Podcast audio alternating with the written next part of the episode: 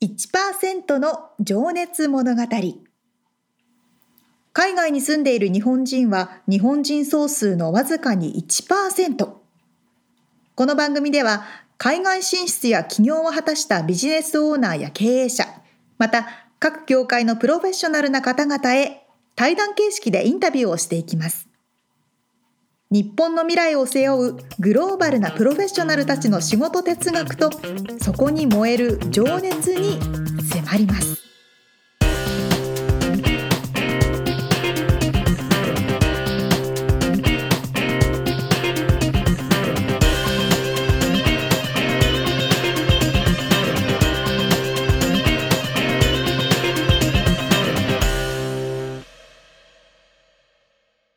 こんにちはこんにちは。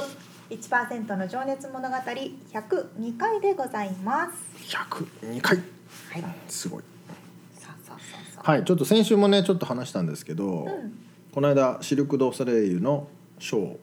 ボルタっていうやつを見に行ってきまして。あ毎回そういう別の名前があるんですかそうですね。あんまり、あの、あれですね。同じショーばっかりやっててもあれなの で。そっかそっか移動しながら違うショーがあっち行ったりこっち行ったりしてる感じかなそういうことなんだ、うんなんかでラスシリーズみたいなでラスベガスにはもうなんていうの常常駐じゃないけど、はいはいはい常うんにやってる、メインのやつが「O」とか「カー」とか聞いたことないですかねああんまりそうなんだへえそうそうそうどうでしたいやめちゃくちゃ良かったっすよあの、まあ、サーカスなんだけどさ 一言で言えばね、はいはいはいはあのでしあのひそのショーごとにやっぱテーマも決まっていてへえで今回のやつは何なんだろうね 何かよく分かってないんだけどまあだからスポーツとかなんかそういう感じだったなアスリートへえでそのなんだまあもちろん空中ブランコとか、はいはいはいえーまあ、定番ですけどねダンスしたり、はいはいはいはいで今回の多分目玉が BMX あの自転車であそんなのもやるんだもう飛んだり跳ねたりくるくる回ったりってへいうえのがかっこよくてそれ見たかって見に行ったんですけど、はいはいはいはいまあ筋肉がすごいですよ皆さん、ねもう本当にねあの孫悟空みたいなんだわ あの体がもう本気であの腹筋とかももうバキバキバキバキバキちょっと男でも惚れちゃうぐらい抱かれちゃいたいぐらいなあのなんですけどあれだけ食べてなああれだけ動いてたらこう痩せるし筋肉あるし完璧なボディでしょでしかもねあのしなやかな筋肉なのあのボディービルのこう作られたのじゃなくてはいはいはいはいはあいの無知のようにねなるほどねしなる筋肉動けるやつね欲しいよね そうあ目れが線が ねなるほどねそう羨ましいなと思って見てましたけど。あーでもあれはねもう尋常じゃない努力の塊ですからいやね本当にすごいああなるほどね何回見てもねビビる人間の能力の限界に挑戦してますからねわあそうですよね体一つでできる限界をもう一人ね髪の毛にぶら下がってぐるこう宙に浮いてぐるぐる回ってる女の人とかねちょっと説明がよくわかんな い待って待って髪の毛だけで体を支えてそうるそうそうそうでですよねなんかそうでしあの大仏さんみたいな格好してぐるぐる回ってて宙を、ょ怖い怖い怖い怖い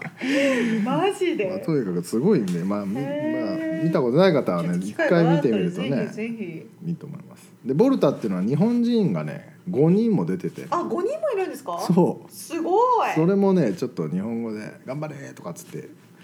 応援してみたんだけど聞こえてるかどうか知らないそうなんだそうそうそれもちょっとアメリカに住んでる方はねうんうんうん見に行ってもいいんじゃないかいい情報ありがとうございました、さなあ見さてくださいはいあではでは本本題編のに方に入っていきましょうはい一人のインタビューを4回に分けてお届けしているこのインタビューのコーナーですがはい今回はその第2回目となりますはい、えーバームクーヘン経営者兼デザイナーでいらっしゃる高木和歌子さんはいのお話ですね先週がお仕事今のねあとそのお子さんのねホームスクーリングの話とか興味深かったんですけど今回はあの生い立ちですねからあー、まあ、デザインの道に行きそして今のお仕事に就くまでを伺っております。ではでは早速聞いていただきましょうはい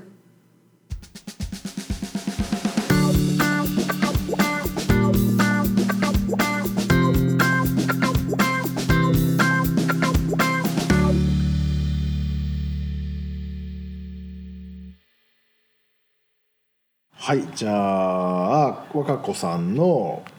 過去のお話を伺っていきたいんですけどもまずお生まれがどちらか伺ってもいいですか引っ越しが多かったんでほうどこっていうとピンとこないんですけどでも親が静岡出身なんですようんなんで静岡にも何何年7年ぐらい、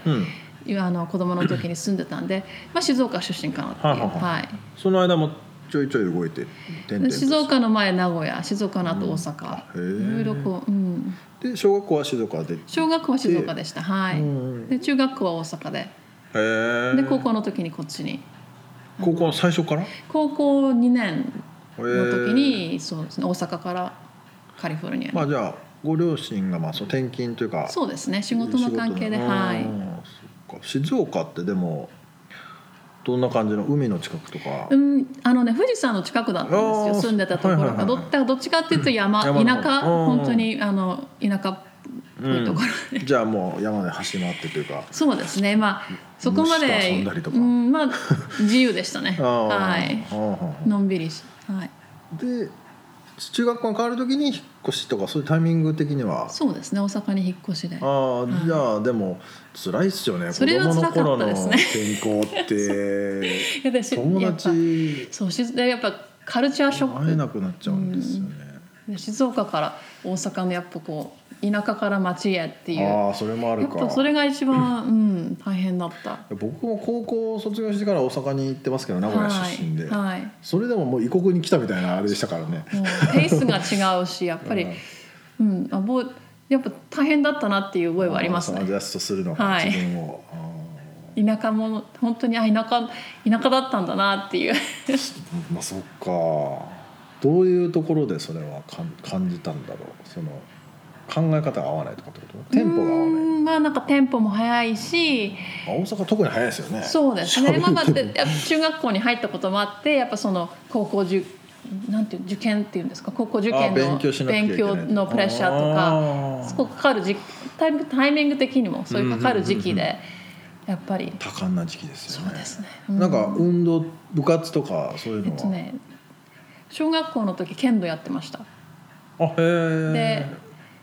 結構好きでうんでその中学校中学校の時にはテニスで高校はバスケットボールとえー、こ結構じゃあそうです変わってるんです ねそうですかいや、うん、あ剣道そうですねまたずっスとポーツはねうんはいか変わりましたうんへえ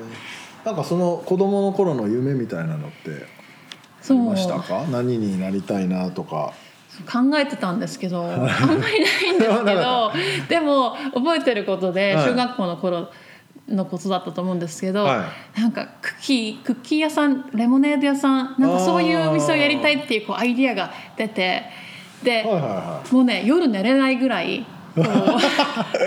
プランし始めあーもうワクワて。クしちゃってそうワクワクしちゃってこうするんだああするんだっ ていうもうねもうもうビジョンができちゃって夜寝れなかったってのを思い出しましたああでもそれ今と通じてんじゃないですか全然変わってないです、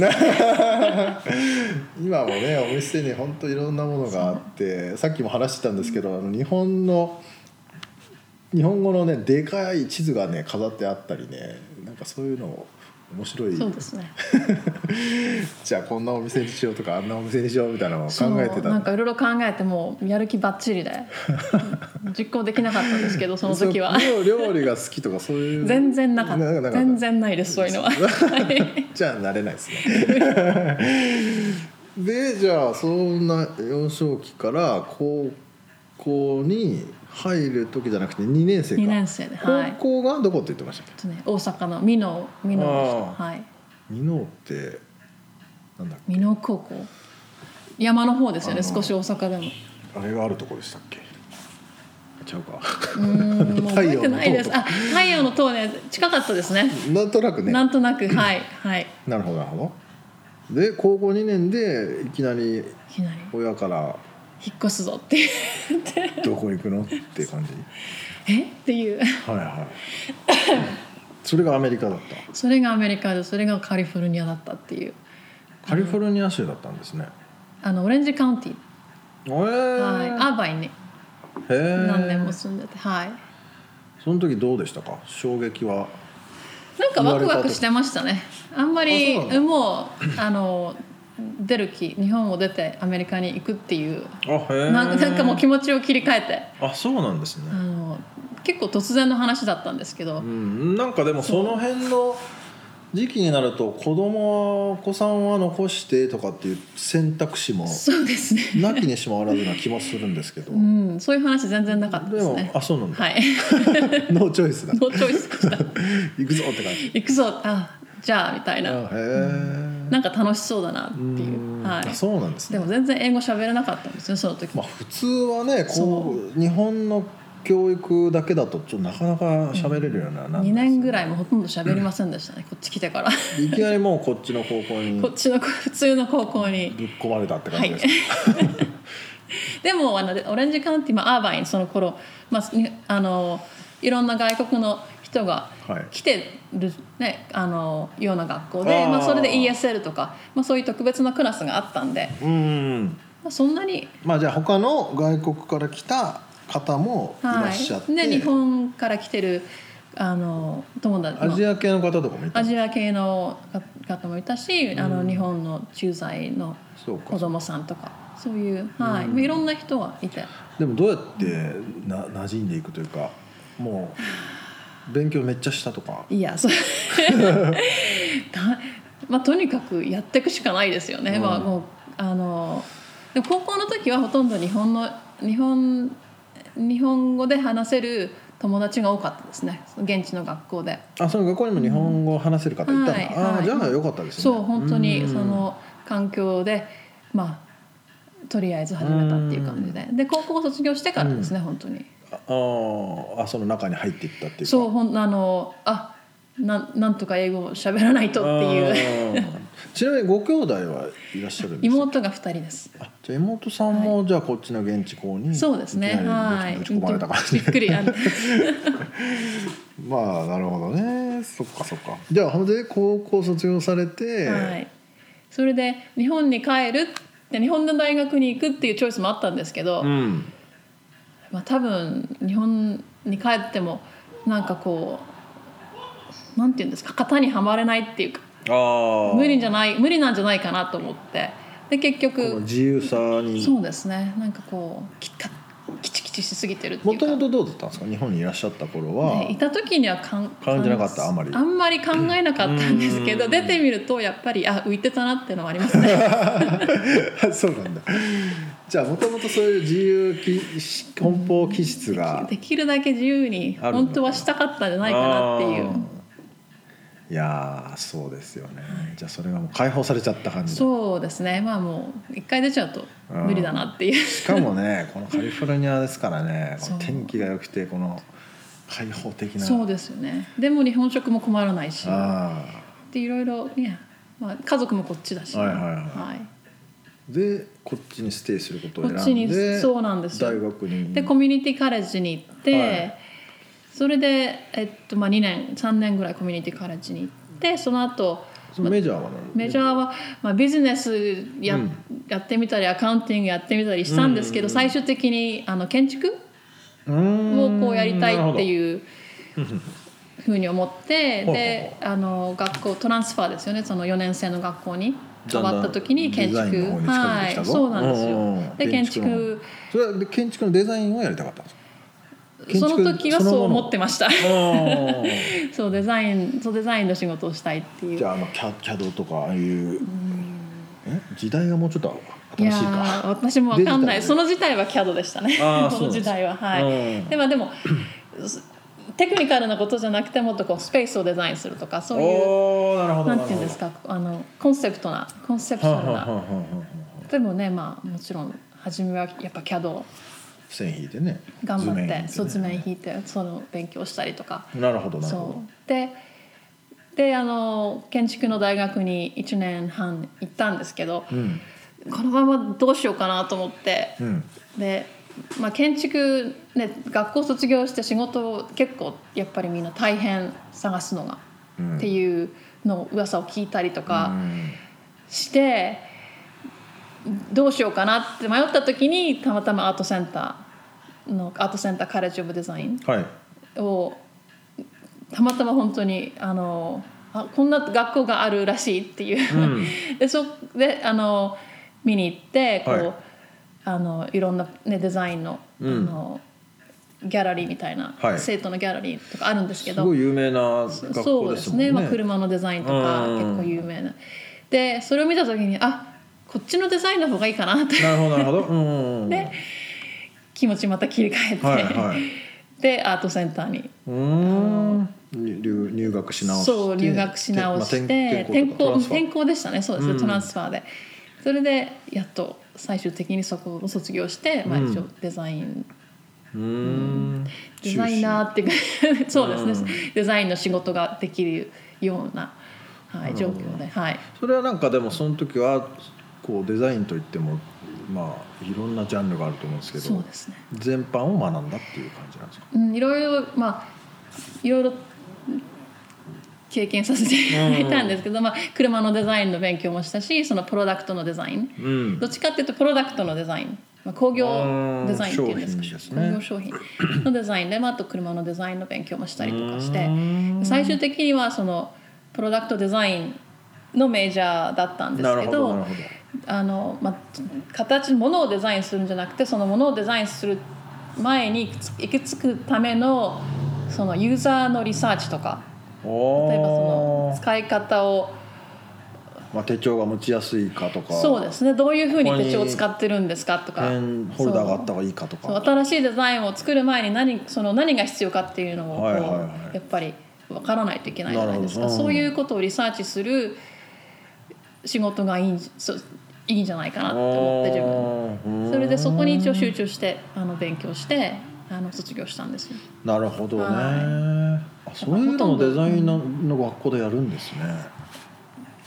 いやでも珍しいやったと思います面白いですよねでもそれ、はいでもデザインってだってあのアートと違うじゃないですか、はいそのいかにこうねこう機能性を上げる機能を上げるかとか、うん、あと、ね、あの使って心地よいかとか心地よい、ううんん、あとまあ幸せはいに思うとハッピーなねそう、うんはいいろいろ、うん、でもそれを考えるとそれをリサーチするって非常に大事ですよねそう ですねでやっぱこう人について分かるっていうのはがいすごく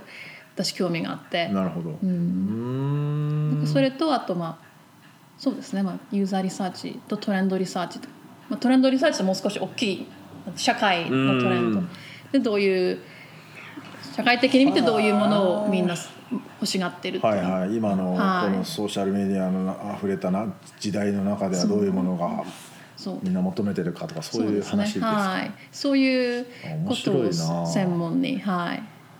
そこがデザインにつながっていくっていうのが面白いですねそうですねそこなしではデザインやっぱできない確かにね、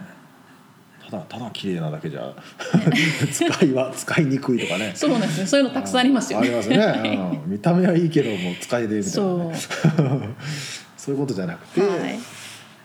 人をハッピーにできるような、うんまあ、そのそこがだからライフスタイルとかそうですねにつながってくるんですね。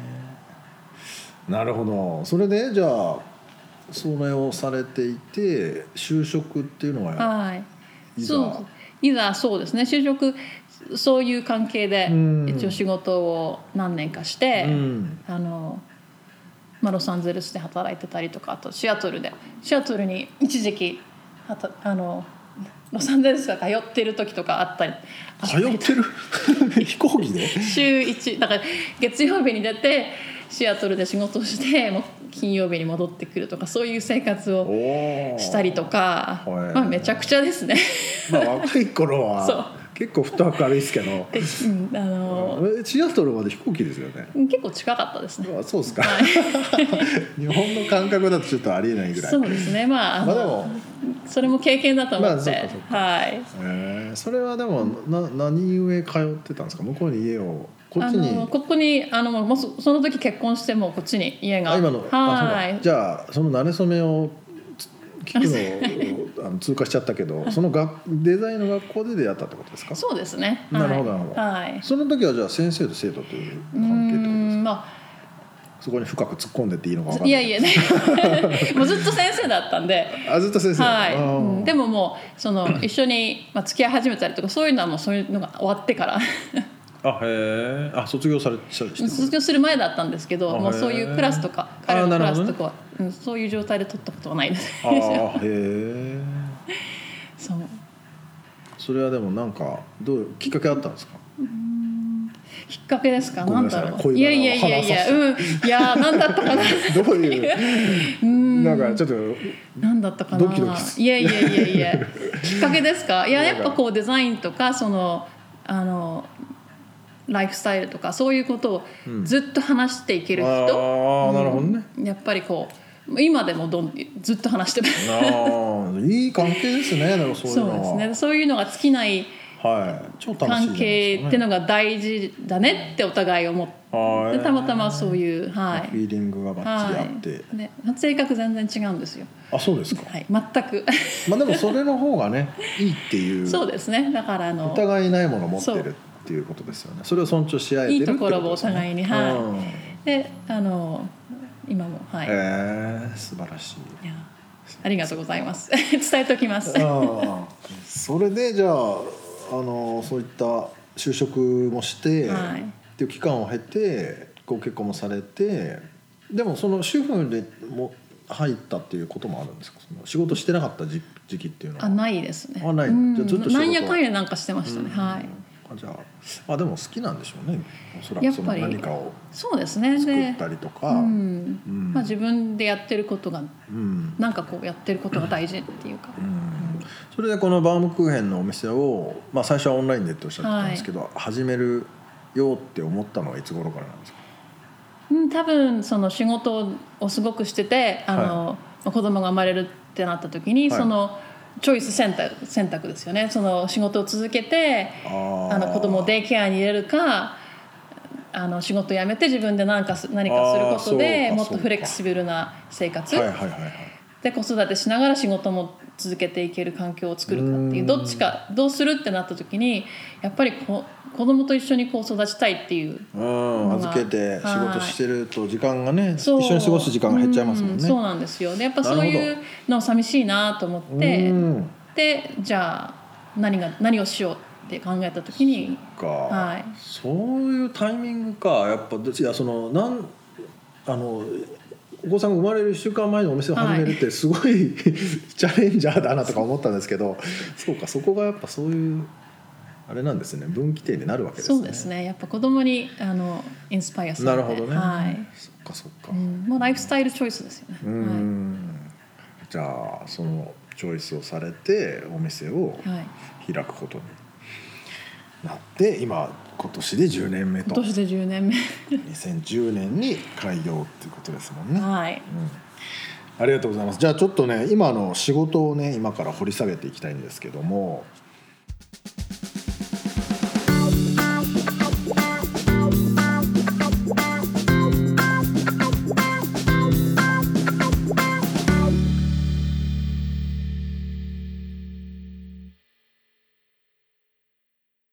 旦那さんとお二方ともアートうんつながりじゃないですか、うんすごいこうアーティスティックなファミリーでしょうねそうだねまああんまり知らないけどあの場所を見る限りめちゃくちゃおしゃれですおしゃねれですねわあすどんなそういう方の家庭でそ育ったお子さんってどういうふうに育あー育つんだろうみたいないやね楽しみですねねいや多分写真出てるんじゃないかな可愛らしいそうだねよ女の子まあ絵いっぱい描いたりするのかねまえじゃないですか、うんあねちょっとお旦那さんにも会ってみたいけどねえあ本当だお店の写真今拝見してますけれどもうんこうなんか柔らかい雰囲気のそうこうカリフォルニアっていうよりもやっぱこうドイツの風を感じるみたいなああそれはあるかもしれないねね感じのこう柔らかい木の温かさみたいなのがありますよねまあ、そこもだからバームクーヘンにつながってるんだろうなそうかその年輪っていうところかなうーんまあアンティークのね家具がいっぱい置いてあったりとうか、やっんうんぱりその革の製品のねものがあったりとか、うんうんうんまあいい、あそこいるだけで面白いなんか日本の昔の看板が置いてあったりとかなんかねああなんだっそけうななんだへえ若子さんご自身もね、うんアートをうん学校でしっかりと学ばれて、いろんなことを勉強されてきて、うんデグリーンも持ってるし、うんデザインのねそうそうそうそうそうそうだけど物のデザインよりもコンセプトデザインっていうかなんていうんだろう、ねえスペースデザインだったり、うん、ライフスタイルをデザインするっていうねことをおっしゃってましたけどう、んうんかっこいいよね。かっこいいです よ今本当にそれこそ物はどこでも手に入るし、うん文房具もそれこそねコンビニでも手に入る時代だけど、アマゾンとかね、そうそうそうそうそう、まあ、だからこそ、うん自分がこの文房具を使いたいとか、うん、この手帳を使っていきたいっていうふうに思うような商品ってすっごい大事ですよね。そうだねそれで気分が上がるとかねうん。そういうのって本当大事だよね。ミたキださんもね、こう書く人でしょ。そうですね僕もあの手帳はアナログですし日記もアナログで すしやっぱね書きますしね、ねうん、なんかそういうもので気分が良くなるっていうのは大事ですよね。。え、それがまさにこうライフスタイルか そうあだあ、ねなるほどね。まあ、これ普通にパソコンでも Mac を使ってても気分いいけどうねん、。すごいいいけそどう。 まあそういうもの感じだよね。そうですうね。んなるほどな。使えりゃいいじゃんとか安けりゃいいじゃんとかじゃなくって、うんうんうんうんうんなんかこう好きになるっていうかね愛着を持つそこうそうそうとね。ああそうだねそういうことか。今俺トヨタの社長を思い出しちゃったなんえ、かなんでなん で。あのいや愛がつくものは車しかないんですっていうふうにトヨタの社長が言ってて愛車って言うじゃない自分あ、そういうことか。うんまあ、あるあるじゃあるけどな愛。愛娘とか、まあ、それは娘なのもの、ものちゃうものし。ものだったらなあんまないよね。学ぶ。なんやろ。ななまあななんでしょうね。まあなんかそれを思い出しちゃった。まあだからあの人はもう車を愛してるからもちろんそうね、そうね。そうなるんだけど、うん、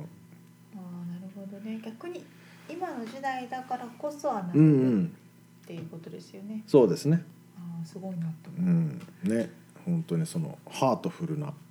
感じが。うん伝わってきますね伝わってきますねうん。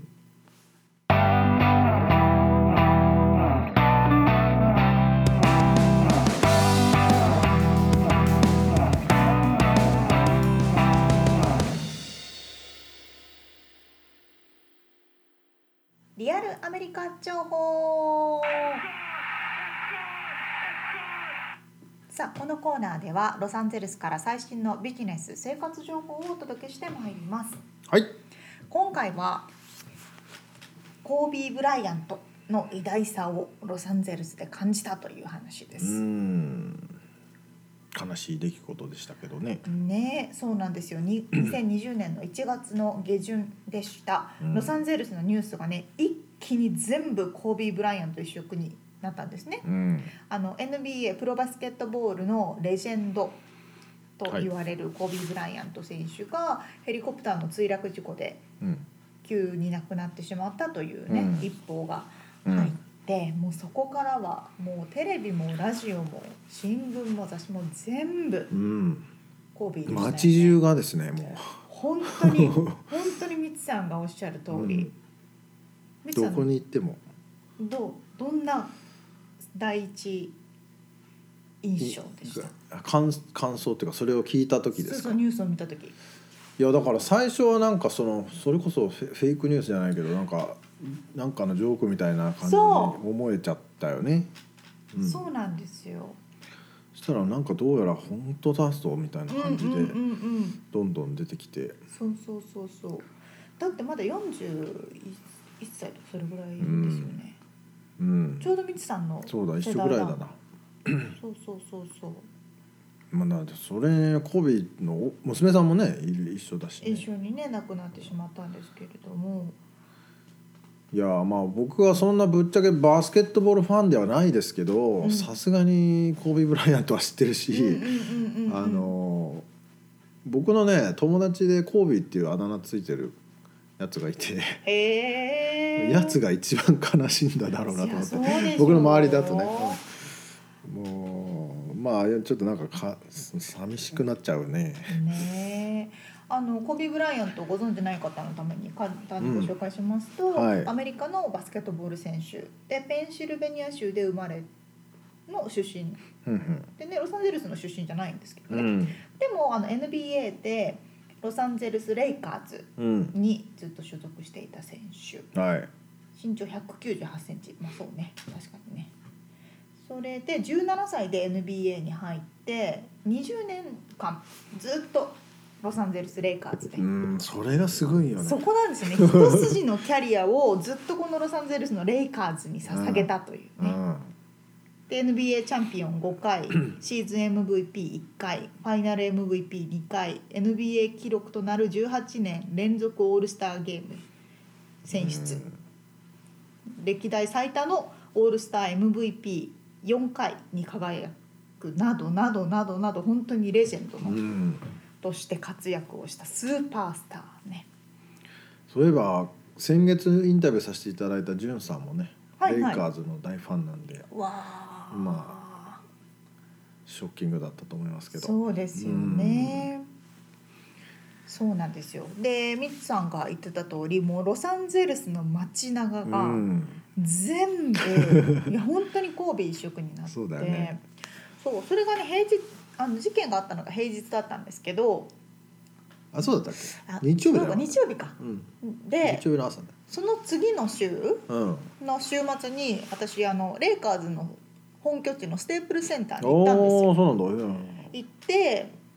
なんかこう壁画とかもねすぐに書かれたりとかしてるから、まあああ、一応こう見に行ったのね、い見に行ったんですよね、そしたらもうみんな花束持うん、うんっ、て、あのなんだろう、まあ、お子さんも亡くなったからねう、んこういろんな飾り物とか、うん書くものとかもとすごい人だったんですけど、うんもう行ったらね今ここにね写真があって後でブログに載せておきますけど。おー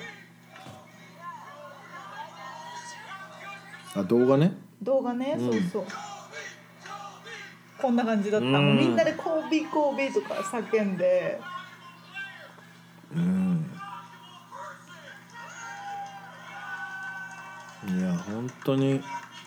し街中ショッキングでしたこれは。ねこれだけ愛されてる人なんだだよなね、車にねいっぱいそのコビーの、あのーことが書いてあってるのが走ってたり街でなんかね、へー俺看板もいっぱい見たしねあそうとあのバスの行き先もねそう RIP コービーになってたそうそうねでトラックのあの落書きうんう んもコビーになってて、マジ あでのまあ、その日に書いたやつがいるんだなと思ってそれをそのまんま走ってんだけどそのトラックも ねまあリップコビーって書そういてあって本なんだ当にみんなに愛されててね、ねえ、なんかこうロサンゼルスとかはやうんやっぱりアメリカ自体がもうスポーツが大好きなそう国ねだから、うんこれだけ影響力があるんだなっていうのも感じましたよね。うん本当なんか悲しいなねヘリコプター乗らないでこうと思っちゃったね、まあまあまあね、まあ、車の事故の方が確率ははるかに多いからうんまず運転気をつけないとですけど、まあ、まあヘリコプターも彼自身がその LA のトラフィックがそう渋ね滞がすごいからって言ってそうそう家族と過ごす時間を持ちたいからそうそうそあうの車の移動だと渋滞で時間取られちゃうかそうらそうねそうそう結構ねセレブの人たちは多いみたいですけどね、まあ一応ねこうロサンゼルスがどんな感じになってるのかということをうんレジェンドのはい訃報をうん通してまあ、日本でもねファンの方いっぱいいると思うんでねねもちろんねまあ記憶にはずっと残ると思いますんで、その通りですうね、ん、ということで、はいちょっとしんみりしちゃいましたそうですね一応あのリアルなはいアメリカの情報を、はいリアルなロサンゼルスからお伝えしました。はい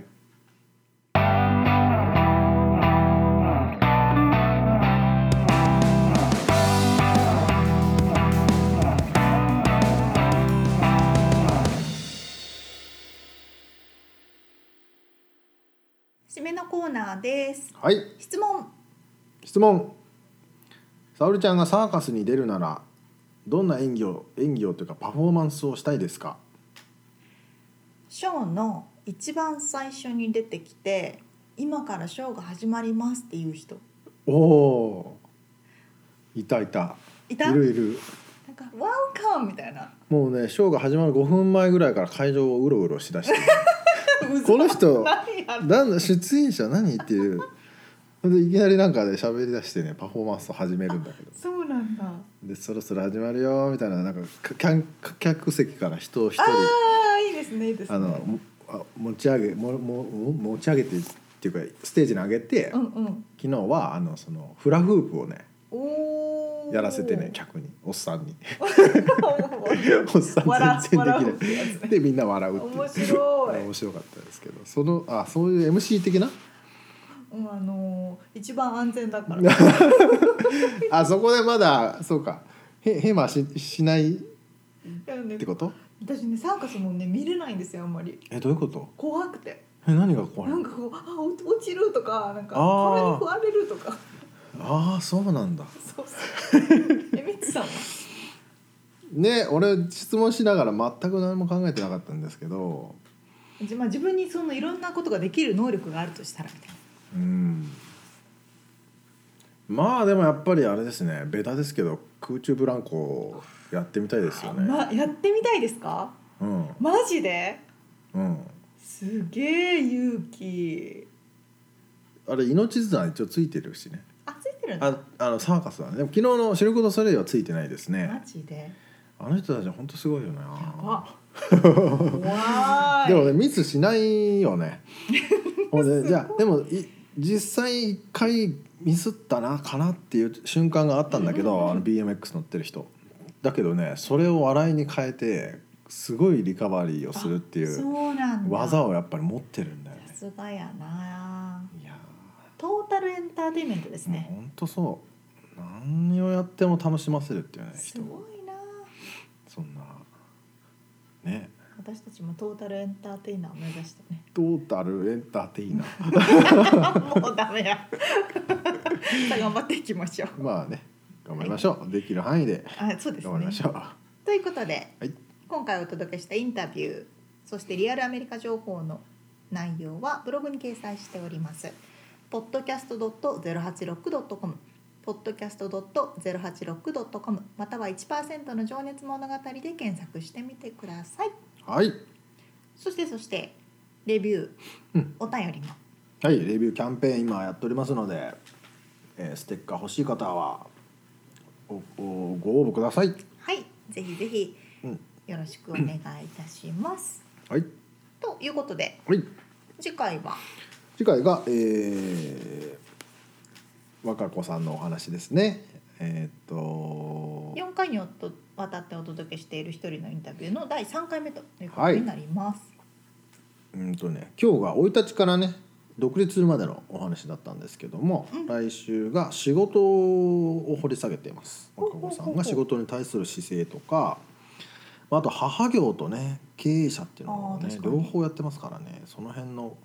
このなんつうんだろうねバランスとか、うんそうそうそういうところをちょっと深く掘り下げてますんでぜひお楽しみにってことでということで今週も聞いてくださってありがとうございました。ありがとうございますまた来週お会いしましょう。じゃあね